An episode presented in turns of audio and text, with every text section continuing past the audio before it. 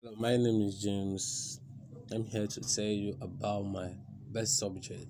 My best subject is English. I like English because it's an official and general language. In most countries, without English, no one can can go far in life and in the world. Moreover, one would be a village person if one can't speak English.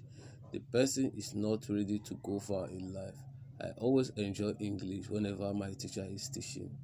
I always learn how to speak English, and English is important to learn. And English can make you communicate well with one another from different countries, from different tribes. So, my brother and sister, try and learn English. English is important and English is sweet. Without English, you can't go far in life, and without English, you can't communicate well. Thanks.